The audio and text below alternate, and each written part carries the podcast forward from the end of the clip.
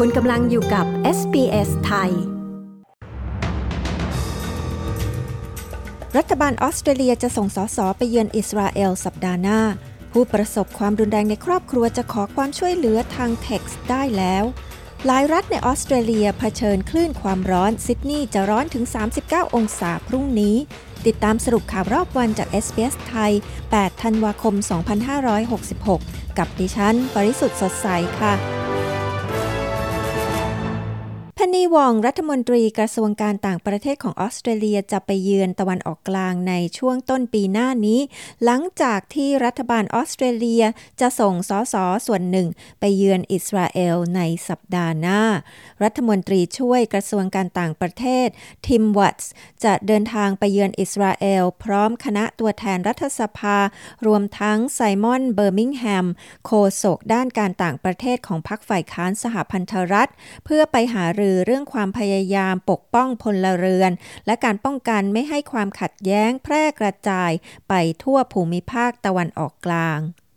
ผู้ประสบความรุนแรงในครอบครัวในออสเตรเลียจะสามารถเข้าถึงความช่วยเหลือและรับคำปรึกษาจากผู้เชี่ยวชาญได้ ผ่านการส่งข้อความทางโทรศัพท์มือถือ ภายใต้การริเริ่มที่มุ่งเน้น ให้ผู้ประสบปัญหาสามารถขอความช่วยเหลือได้ง่ายขึ้น วันนี้รัฐมนตรีด้านบริการสังคมอแมนดาริชเวิร์ธได้เปิดตัวโครงการนี้ซึ่งจะช่วยให้ผู้คนสามารถส่งข้อความทางโทรศัพท์มือถือ เพื่อขอความช่วยเหลือเรื่องความรุนแรงในครอบครัว จากบริการ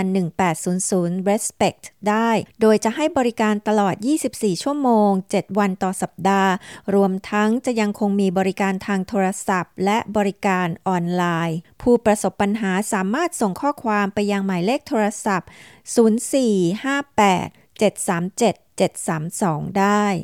ออสเตรเลียเผชิญคลื่นความร้อนเป็นครั้งแรกของฤดูร้อนนี้ตั้งแต่วันนี้ขณะนี้ได้มีคำเตือนเรื่องคลื่นความร้อนสำหรับรัฐนิวเซาท์เวลส์ โดยเฉพาะในพื้นที่ฮันเตอร์ พื้นที่ราบสูงตอนกลางและตอนใต้ของรัฐ พื้นที่ชายฝั่งทะเลทางใต้ และพื้นที่ด้านตะวันตกของนิวเซาท์เวลส์ และจะร้อนจัดต่อเนื่องไปจนถึงวันเสาร์ โดยคาดว่าในซิดนีย์และวูลองกองวันเสาร์นี้ จะมีอุณหภูมิสูงสุด 39 องศาเซลเซียส ส่วนในนิวคาสเซิลคาดว่าอุณหภูมิจะสูงถึง 40 องศา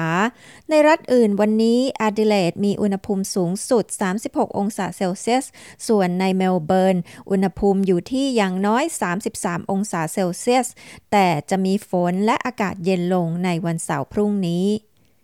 ที่สหรัฐตำรวจกล่าวว่าผู้ต้องสงสัยในเหตุกราดยิงที่มหาวิทยาลัยเนวาดาในลาสเวกัส มีรายชื่อเป้าหมายของเขา ซึ่งเป็นคนที่มหาวิทยาลัยเนวาดาและที่มหาวิทยาลัยอีสต์แคโรไลนาทางการลาสเวกัสระบุว่ามือปืนคือนายแอนโทนีโพลิโตวัย 67 ปี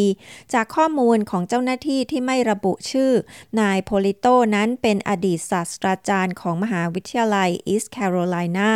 ซึ่งหางานที่มหาวิทยาลัยเนวาดาไม่สำเร็จ เจ้าหน้าที่มหาวิทยาลัยกล่าวว่ามีอาจารย์ของมหาวิทยาลัย 3 คนถูกสังหาร 1 คนได้รับบาดเจ็บสาหัส จากการกราดยิงของมือปืนคนดังกล่าว ที่มหาวิทยาลัยเนวาดาเมื่อวันพุธตามเวลาท้องถิ่น ก่อนที่เขาจะเสียชีวิตจากการยิงปะทะกับตำรวจ ทั้งหมดนี้คือสรุปข่าวรอบวันจากเอสเปสไทย สุขที่ 8 ธันวาคม พุทธศักราช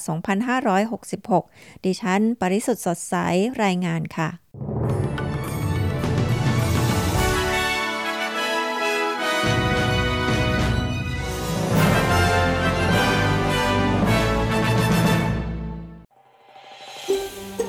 การฟังเรื่องราวน่าสนใจแบบนี้อีกใช่ไหม ฟังได้ทาง Apple Podcast Google Podcast Spotify หรือที่อื่น ๆ ที่คุณฟัง podcast ของคุณ